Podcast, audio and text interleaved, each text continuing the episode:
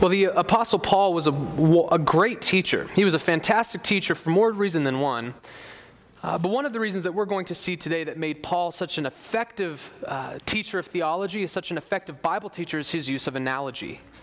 All right, we as a people group, as human beings, we tend to, whether we recognize it or not, we really appreciate analogies, metaphors, things like that. They help us understand teachings. This is one of, just as a side note to begin with, this is one of the things that makes the doctrine of the Trinity so difficult. When we try to teach the doctrine of the Trinity, people are constantly reaching for analogies to help us understand this complicated system. And the reason that's a problem is because none of the analogies ever accurately represent the Trinity. But why do we do that? It's because we understand that if we give someone like a 3-leaf clover or water and gas and ice and all that, these metaphors somewhat help people understand.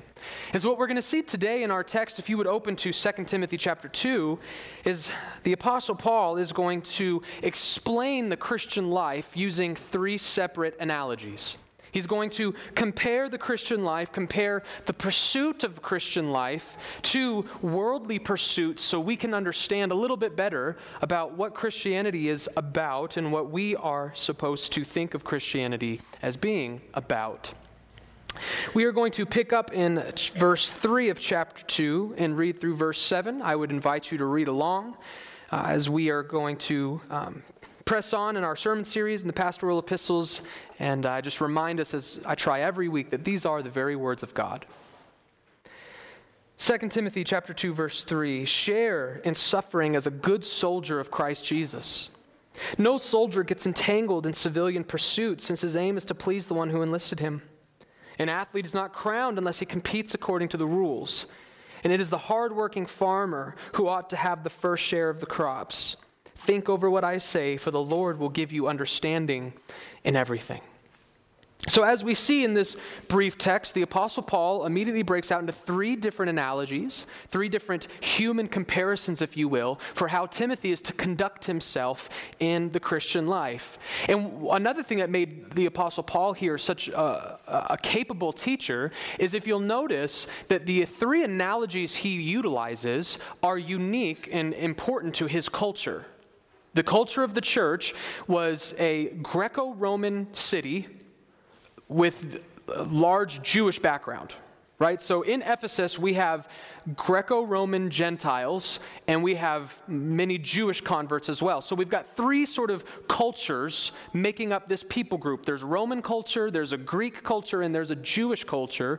And Paul appeals to every one of them to help us understand the Christian life. He appeals to the Roman culture by bringing up this concept of soldier, right? That's what Rome was known for, was their vast armies, their conquest, world dominion.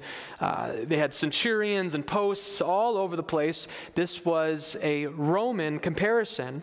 But then he also appeals to the Olympics.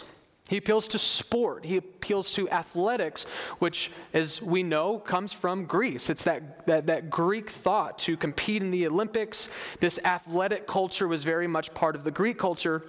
And if you read your Bible from Genesis all the way through, you will find that God's Jews, the Jewish people, his chosen people in Israel, have always been an agricultural community. They've always been steeped in agriculture. And this is why if you read through the Gospels, Jesus is constantly appealing to food and crops and things that his Jewish audience would understand, because this was an agricultural community. So the Apostle Paul compares the Christian life to a farmer. A soldier, an athlete, and a farmer is represented of the culture in front of him. And I think what's interesting about this is that I would argue that these are all, they're all important to our culture here in Roswell too. One of the things that makes Roswell so unique is someone who's just moved here can definitely attest is obviously the alien culture. And unfortunately, I don't mean to disappoint, but I don't know of any text in Scripture where Paul appeals to extraterrestrial life to make any sort of comparison. So I think he's left that one off the table for us. But all of these other elements are unique and prevalent in our culture. I mean, I live right by the military institute. And so I can't step outside at all and not see cadets walking around in their camouflage or in their, you know, those amazing uniforms they have. And so I'm constantly thinking now about the military and soldiering. And I know that we have former military members in our own congregation. And so unlike any other place I've ever lived, Roswell has put the concept of military endeavor on my mind like never before. And also, just the other day, I took a friend to the airport, and I decided to take a scenic route back, and I drove around, and I saw all the farms out, and I remembered that, like my last town, Roswell is a very agricultural community as well, the dairy and farm life, and so soldiering and farming are unique to our culture, and although I don't think Roswell is specifically known for its love of athletics, I think anybody who lives in America lives in a city that's in love with athletics. That's just kind of part of American culture at large. And so I don't think that we are as foreign to these analogies as other people may be. And so they're really useful for us as well. So how does Paul utilize soldiering, athletics, and farming to describe the Christian life in these 3 points? Well, let's begin with the first one. What we're going to see is that Paul here is using these analogies to make three, what I do find to be distinct points. In other words, I don't think he's trying to make the same point over and over again. I think they're distinct points, but they're undoubtedly and inevitably extremely related. So we're going to see three distinct yet related points and how he uses these analogies to communicate a point. And the first one, I'm describing this. Here's Paul's first point. The Christian life is a pursuit of devotion. Christians pursue devotion. Here's why I say that. Look at his first analogy, which is a little bit more extended than the rest. Verse 3. He tells Timothy to share in suffering as a good soldier of Jesus Christ.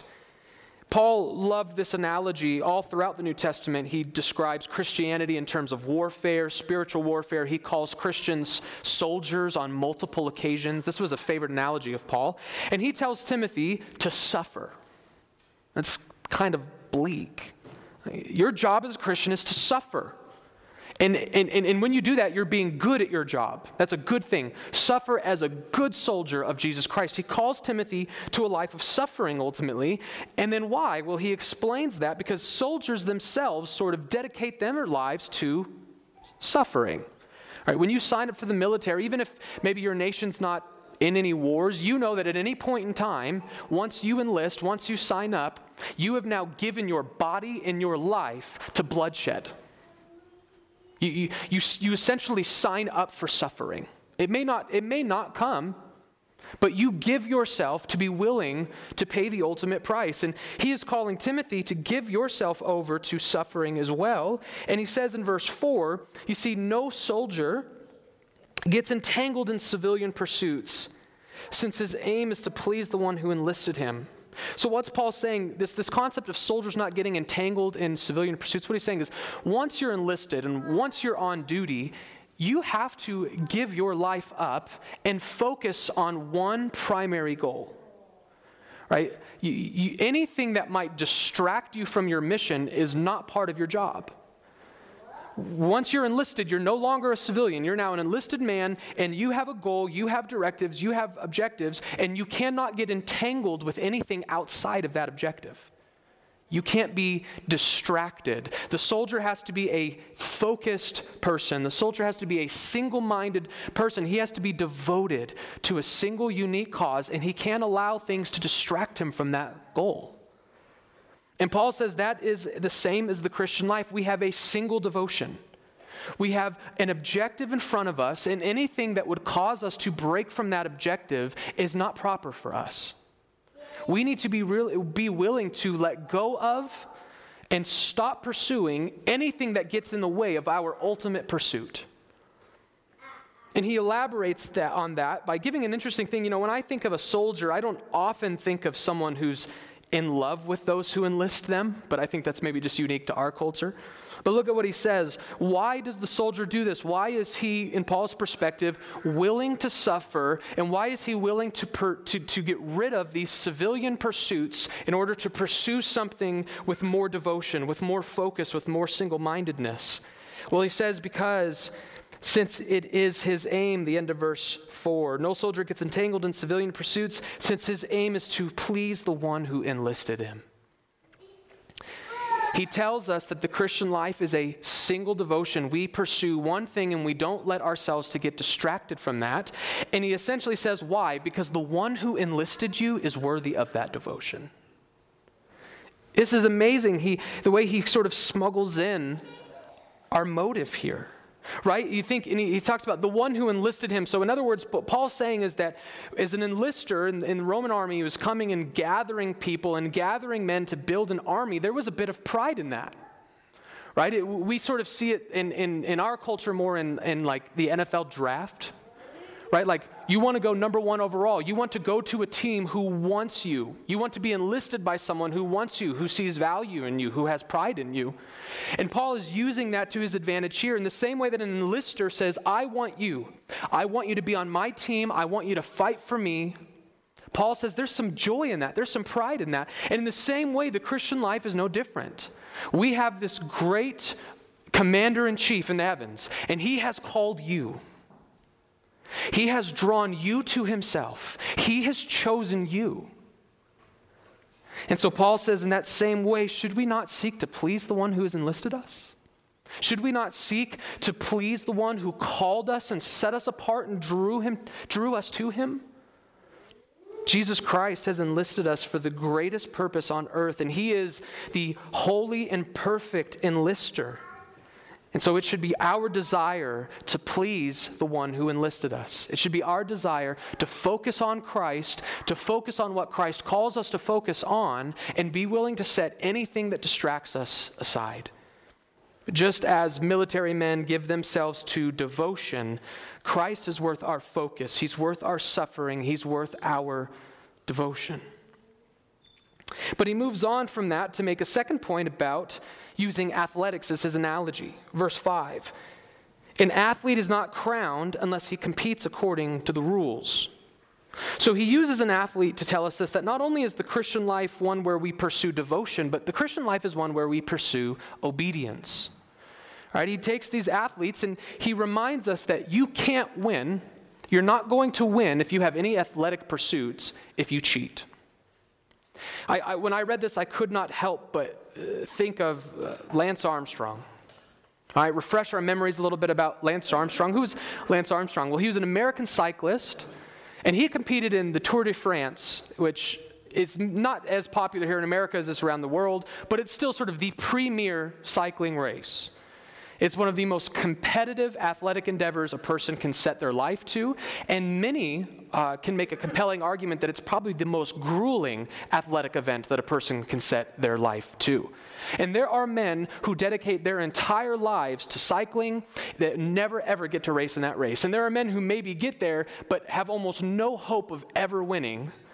And Lance Armstrong, coming from a country where cycling is not as valued and competitive as it is around the rest of the world, managed not just to win it, but to win it, I think it was 7 times in a row. Something before he did it, people claimed was humanly impossible. And he didn't just do it as an American, and he didn't just do it multiple times in a row, year in and year out. He did it after having survived and battled serious cancer. So someone who's treating cancer, suffering from cancer, overcoming cancer, goes across the world and essentially accomplishes what is humanly impossible.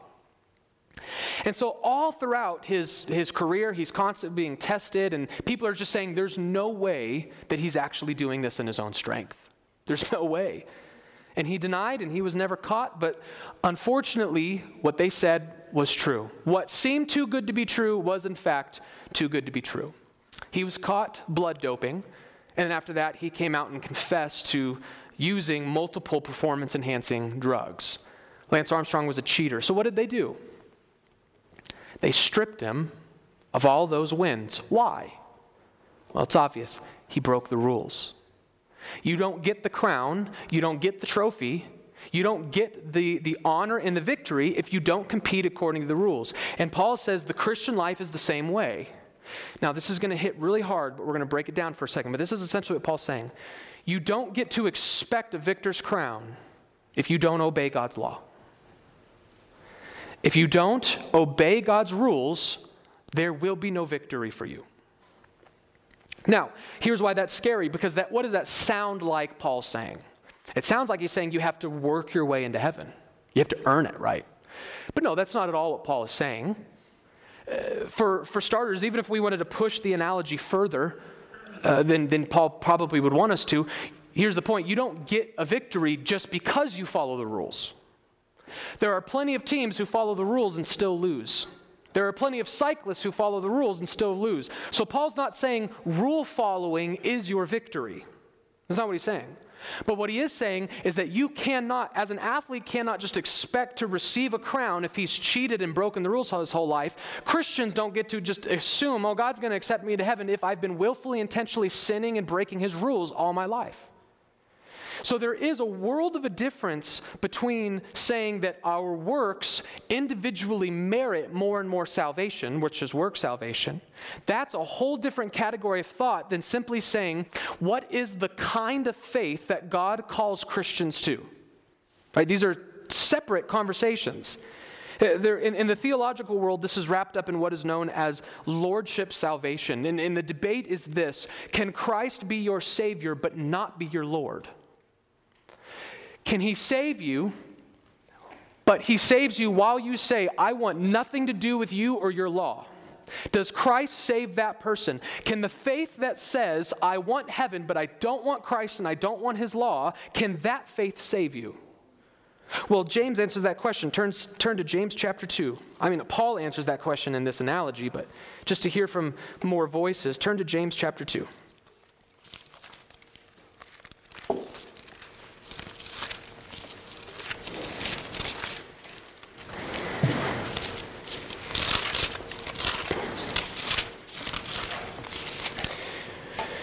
James chapter 2, he brings up this issue. Let's look just at verse 14. This section is famously known and titled as Faith Without Works. And here's what James says. What good is it, my brothers, if someone says he has faith but does not have works? Can that faith save him? Right? There's a rhetorical question being asked, so the answer is obvious. No, that faith cannot save you. Notice, he's not saying faith doesn't save you. He's saying the exact opposite. He's saying it is faith that saves you. But what kind of faith is the question he's dealing with? Can that kind of faith save you? The faith that has no works at all, can it save you? And the rhetorical answer is no. Verse 15, if a brother or a sister is poorly clothed and lacking in daily food, and one of you says to them, go in peace, be warmed and filled, without giving them the things needed for the body, what good is that? So also faith by itself, if it does not have works, is dead. So we see the Christian life is like an athletic life. We are called to a certain kind of faith. Not any old faith will do. We are justified by faith and by faith alone, but as Martin Luther famously said, we are saved by faith alone, but we are not saved by a faith that is alone. Christians, the faith that Christians are called to is a faith of obedience. Probably the more famous verse where this is brought up often, though, is found in Matthew chapter 7. So let's go to Matthew chapter 7.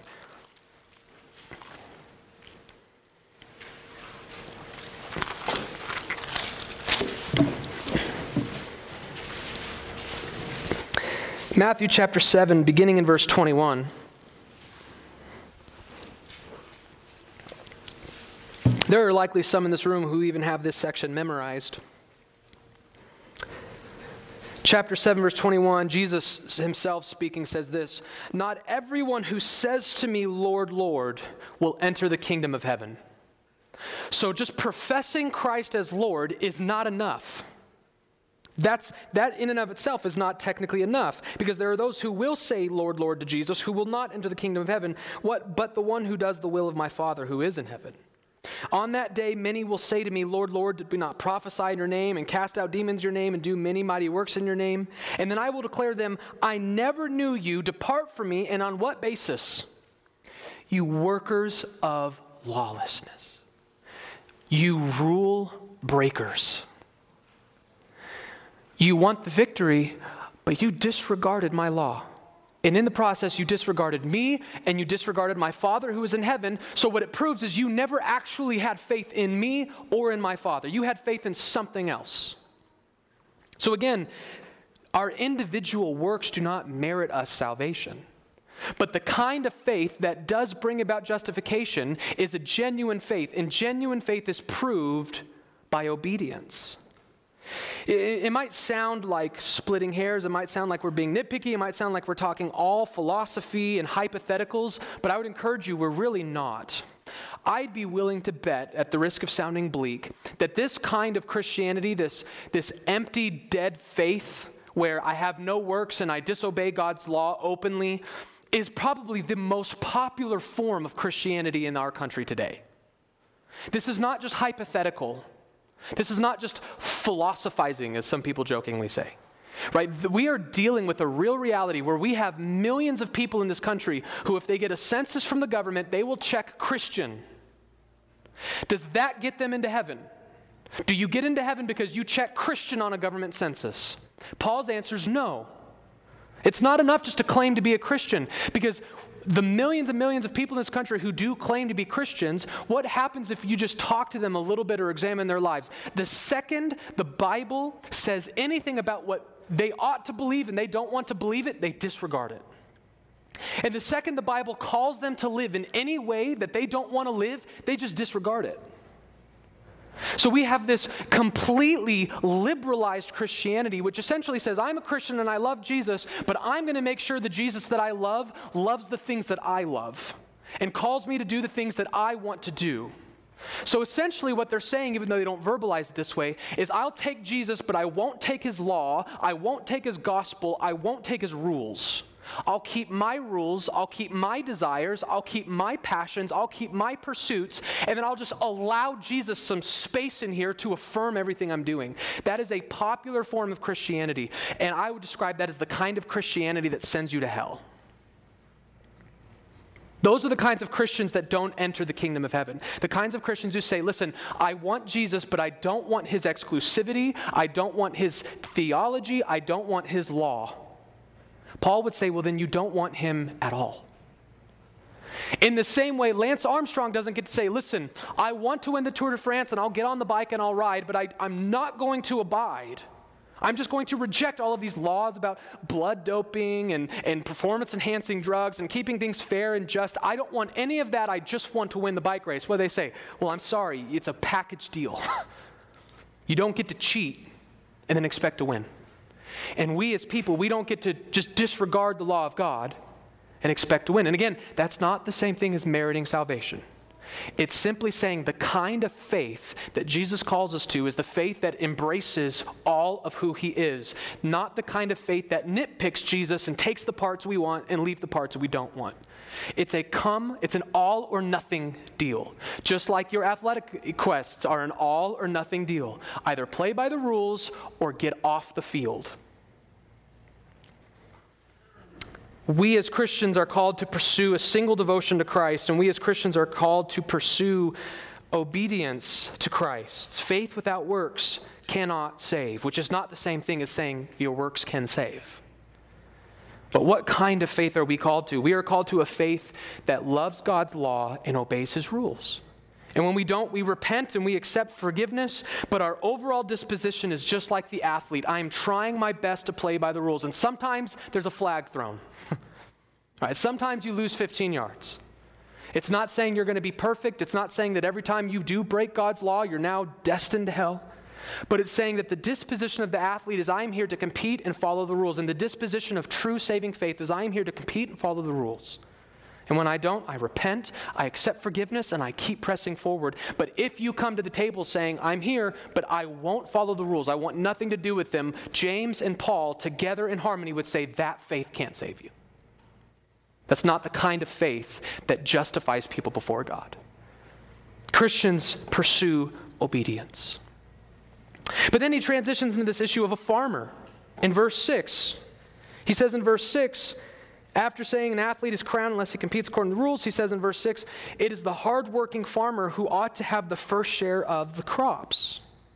So what is he saying here? Well, I think Paul is telling us that just as the farmers are ultimately pursuing the fruit of their labor, they're pursuing crops, Christians pursue rewards. It's kind of an uncomfortable thing as well, right? Like, we're not supposed to do things for rewards and benefits, right? Well, I don't think that's actually entirely true. I think that we are so afraid sometimes of looking like legalists who think we can merit salvation, that we try too hard to explain away clear texts all throughout Scripture that do in fact speak of God rewarding His people. In the same way that if a farmer works hard, he will receive the fruit of that labor. It's the hard-working farmer who receives the fruit. If the farmer goes in and is lazy and doesn't do anything, I mean, as anyone who has any history in agriculture, I don't have much, but I've lived in agricultural communities, I've known a lot of farmers, and I can tell you this, one thing they all agree on, no matter what kind of a farm they work on or a ranch, it's hard work. It's sun up to sun down, early mornings, manual labor, outside, it's difficult work. And it would be easy to slack off and not do your job. But what happens when you slack off? Well, you can't expect the same crop. You can't accept the same fruit. But when farmers work hard and when they pursue with diligence, there's a reward there. They get more crop to feed their family with, to sell and to make money. The hardworking farmer ought to expect to have the first share of his crop. So the farmers are essentially working for their own reward. They're working hard for a reward, which is really what all professions are doing, right? You work hard to get paid. But farmers work to receive the fruit of their labor. And Paul's saying Timothy ought to do that spiritually. Work hard and receive the fruit of that labor. Enjoy your harvest. And so essentially what I believe Paul is telling us is that in heaven, Christians will in fact be rewarded for their works. Heaven itself is not the reward for your works. Right? Justification is by grace through faith. So the reward here is not heaven, but it's different kinds of rewards within heaven. And I don't just get this from this text. I really firmly believe this is all over. The Romans 1 and 2 talks all the time about how God at last day will judge everyone according to what they have done. And in Romans 14, Paul says that even Christians, justified, saved Christians, will stand before what he calls the Bema seat, the judgment seat of Christ, and give an account of their lives. The apostles are told that because the apostles had such an amazing role in the kingdom, that they will inherit 12 unique thrones and they will judge over the people in the resurrection. So the apostles have earned a greater authority in heaven than we have. And in James, it tells us that pastors, teachers will receive a stricter judgment. And 1 Corinthians 3 affirms this by saying all ministers will stand before God and their works will be tested by fire. And those who had good motives will receive a reward. And those who had bad motives won't get that reward. So I think pastors and ministers will, if they did their job well, receive more rewards. And if they didn't do their job well, will lose out on rewards. But the reward can't be heaven. In other words, we just have a view of heaven where it's just all of us just kind of in a big golden room, prostrate on the ground for all eternity, and what rewards can be doled out there. But heaven's not like that. Heaven is still going to have communion and authority and structure and building and cultivation. Heaven is going to be complex and beautiful, and I believe that there will be rewards distributed out there. I think that not everyone is going to have the same experience in heaven, so to speak. I think that we will receive according to what we have done. In the same way that when the farmer works hard, he enjoys a better crop, Christians are ultimately pursuing rewards. And again, heaven is not the reward. You can't earn that reward, but you can earn rewards in heaven. For all Christians will stand before the judgment seat of Christ and give an account for their life, and He will judge us according to what we have done. Christians can anticipate rewards. And this really should be that should encourage us. That shouldn't discourage or make us fearful. That God, not only has He given us heaven as a gift of free grace through faith, but He is now willing and able and going to bless us and bestow more upon us. This is beautiful. So Christians pursue devotion to Christ. Christians pursue obedience to Christ's law. Christians pursue the rewards that come with faithfully obeying and pursuing Christ. And then lastly, even though he doesn't teach us this by way of analogy, he tells us in verse 7 that Christians are to pursue knowledge. We're to pursue truth. He tells Timothy, think over what I say, for the Lord will give you understanding in everything. It's Timothy and Paul obviously value understanding God's word. I want the knowledge. I want the truth. And one of the ways that Timothy is pursuing this knowledge is by thinking over what I say. Another way of saying this is meditation. And that can be another word that we maybe have a visceral reaction to, because meditation, that word has sort of been hijacked by Eastern religions. And so when we think of the word meditation, we think of a certain posture and emptying ourselves and finding the divine light within us. And that's not the kind of meditation I'm talking about. The kind of meditation I'm talking about is what David used to practice long before these Eastern religions even existed, when he said, I meditate upon your law day and night. We have to understand there is value to just mulling over the words of God. This is one of the reasons why Christians have put such a high value on verse memorization, because we can't always, during our daily routines, we can't just walk around with Bibles in front of us all the time and meditate. But when we get these things in our heads, you can sit in some of those duller moments of life and meditate on God's word and just think about it over and over again. And you'll be amazed at how much more understanding you will get if you just think about his word a lot. This is one of the privileges that I have as a pastor, someone who gets to preach. So I'll study a text all day long, and then I'll go home. And because I've been reading and studying it all day, it's just natural. I can't just get it out of my head. And so I'm thinking about the sermon text all week long, and it's amazing how much insight that I have come to because I've just been sitting on the couch thinking and meditating over the text this week. Paul says, Paul's not trying to say what I've told you is coded and it's really hard to understand, so you better think really hard and you might get it. That's not what he's saying. He's saying there is value to just meditating on the words of God. There is insight that can come from just stewing over and preaching these things into your hearts and memorizing them and mulling them over. This is one of the reasons why we encourage Bible studies and getting together. We want to just be thinking about God's word all the time. And Paul says, if you just think about this, if you meditate on this and pray over this, the Lord will give you understanding. And that tells us also something really important, that all of our ultimate understanding ultimately is the gift and grace of God. It is God who, as the book of Acts says, had to open Lydia's heart up to the things that Paul had been speaking. It is God, as Paul says in 1 Corinthians chapter 2, it is the Holy Spirit who has to help us to discern the word of God, for it is a spiritual word, and we have to be spiritually minded in order to understand it. The Bible has this theme all throughout the Old and New Testament that our understanding and knowledge of God is ultimately a gift of God. He is the one who opens our minds and opens our hearts to understand his self-revelation. So we as Christians, just in brief summary, and then we'll bring this all together, we pursue a holy devotion to Christ because the one who has enlisted us in this faith is worthy of that devotion. We pursue obedience to the rules. Just as an athlete cannot expect a trophy if he's going to cheat and disregard the rules, we can't expect our victor's crown if we're going to cheat and disregard the rules. And we expect reward. We expect a harvest. The hardworking farmer will reap the fruit of his labor. But as I said, these points are distinct, but in conclusion, I want us to see that they are all related. They have similar themes. So, for example, there's an issue of struggle and toil in all of these things. Paul calls Timothy to suffer as a soldier.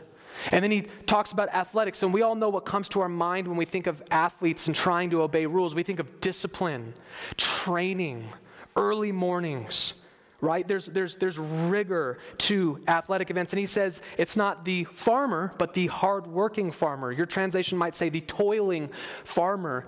So there's this element of suffering and difficulty that's in all three of these analogies. And so that tells us that the Christian life, whether we like it or not, inevitably brings upon inevitable suffering and toil. Soldiering is not easy. Winning athletic events is not easy. Farming is not easy. These are hard work, and it's sometimes uncomfortable work. And Paul wants us to understand that likewise, the Christian faith is not always easy. Sometimes we suffer, and sometimes we have to work really hard. And sometimes obeying God's law is a burden. It's difficult. Christianity is not easy, but in the same way that soldiering and athletics and farming is not easy, it's difficult, yet people still do it. If farming is so hard, why do we have so many farmers? If athletics is so rigorous, why are there kids all across the country whose dreams as early as they can remember is to be in the NFL or play professional baseball? Why do so many people want to play sports if it's so hard? And why does anyone in their right mind volunteer to be a soldier where they know at any moment in time they could be shipped overseas away from their family and killed? None of this stuff makes sense on the surface if you talk about it like this. Why do it? Well, because in each of these professions, there's what we call a teleological pursuit. That means the study of the end. There's something in all of these professions that they say is worth it in the end. There's an end goal here. Soldiers want the victory. Athletes want the trophy. Farmers want the harvest. They want the crop. They say the work is worth it because there's something on the other side of this work that makes it worth pursuing. And that is, I would say, is the ultimate point that Paul is trying to get us to see here. And this is sort of the thesis, if you will, of today's sermon. This is what Paul wants us to see in all three analogies, that living a faithful Christian life will be worth the inevitable struggle. Living a faithful Christian life will be worth the inevitable struggle. Here's Paul's point. It's all worth it. The toil, the suffering, the hard work, it's worth it. It's interesting, one of the false teachings that we deal with in America today, we've been talking about a little bit with the missions presentation, is what's known as the prosperity gospel. And the prosperity gospel essentially is this, that if you are faithful, if you love God enough, if you have enough faith, if you do enough good things, God will pour blessings, material blessings on you right now. So if you're sick, then you can donate to the church and you'll get healthy. If you're poor, you can donate to the church and you'll be rich. And if you have enough faith, you will do all this stuff. And here's the thing about the prosperity gospel. What makes it so wicked, if we want to talk about it in precise terms, is it's this. It's what we call an over-realized eschatology. It's an over-realized eschatology. What do we mean by that in layman's terms? Well, here's what we mean. The heart of the prosperity gospel is technically true. It's just misplaced. God does promise us joy and prosperity and blessing. He does promise us that. It's just not right now. The prosperity gospel wants to take all of these resurrection promises, all of these future faithful reward promises, and they want to put them in our place right here, right now. They want to say, God has promised you perfect health right now. He's promised you a lifetime of no suffering right now. And what we're saying is no, right now is the toil, right now is the struggle, right now is the suffering, but there will come a time when we will prosper. There will come a time where you will never cry another painful tear. There will come a time when your resurrected body cannot get sick. There will come a time where you will not find yourself in poverty and need. You see, God does promise us prosperity, but not yet. It's an over-realized eschatology. Eschatology is a study of the end times. They're taking the end times and they're trying to make it realized right now. But no, Paul says it's the other way around. Right now is our time of toil and struggle and faithfulness, but there's a crop that we will reap from eventually. There is a crown that will be put on our heads eventually. There is a victorious conquest that we will see eventually. And that is our future eschatological hope that makes the toil worth it now. Why enlist in God's army? Because victory is coming. Why compete in God's games? Because the crown will be put on your head. Why toil in the harvest of God's field? Because you will receive the fruit of your labor. You see, Paul is pointing and fixating Timothy's eyes to future glory, to future events, and when we see those things rightly, it makes all of the present difficulties worth it. Yes, sometimes it is so hard to pursue God's law when all of my friends and all of my neighbors and all of my family members are all going a different direction. They're walking down a different road. It's a wide road, it's a comfortable road, it's a road filled with pleasure and delight, but what Paul is saying is your road is filled with more pleasure and more delight and more glory. You just got to walk down it first. We take the narrow path because we believe it's worth it. Right? We're not just calling ourselves to suffering and hard work because these things are just somehow glorious. We just, like some Eastern religions, there's the more you suffer, the more holy you are. No, Paul is reminding us that being a good soldier in Christ's army, there's a victory at the end.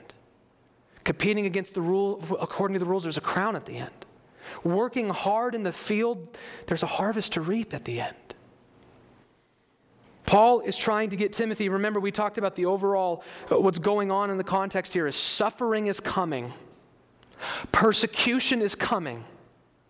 Nero is already chopping down churches, and Timothy's church right now in the Roman persecution of things is in the crosshairs. They're coming. Is it worth it? Will it be worth it to stand for Christ when Nero takes your head? Will it be worth it to stand for Christ if it costs you your job? Will it be worth it to stand for Christ if it costs you your family? And Paul's answer is yes. Yes, it's worth it. So suffer for Christ, toil for Christ, compete for Christ, because the suffering and the toil is temporal, but the reward is eternal. One Christian missionary says, "He is not a fool who gives up what he cannot keep to gain what he cannot lose." Suffer for a while, toil for a while, work hard for a while, and you will reap reward for all eternity. The Christian life is worth the inevitable struggle.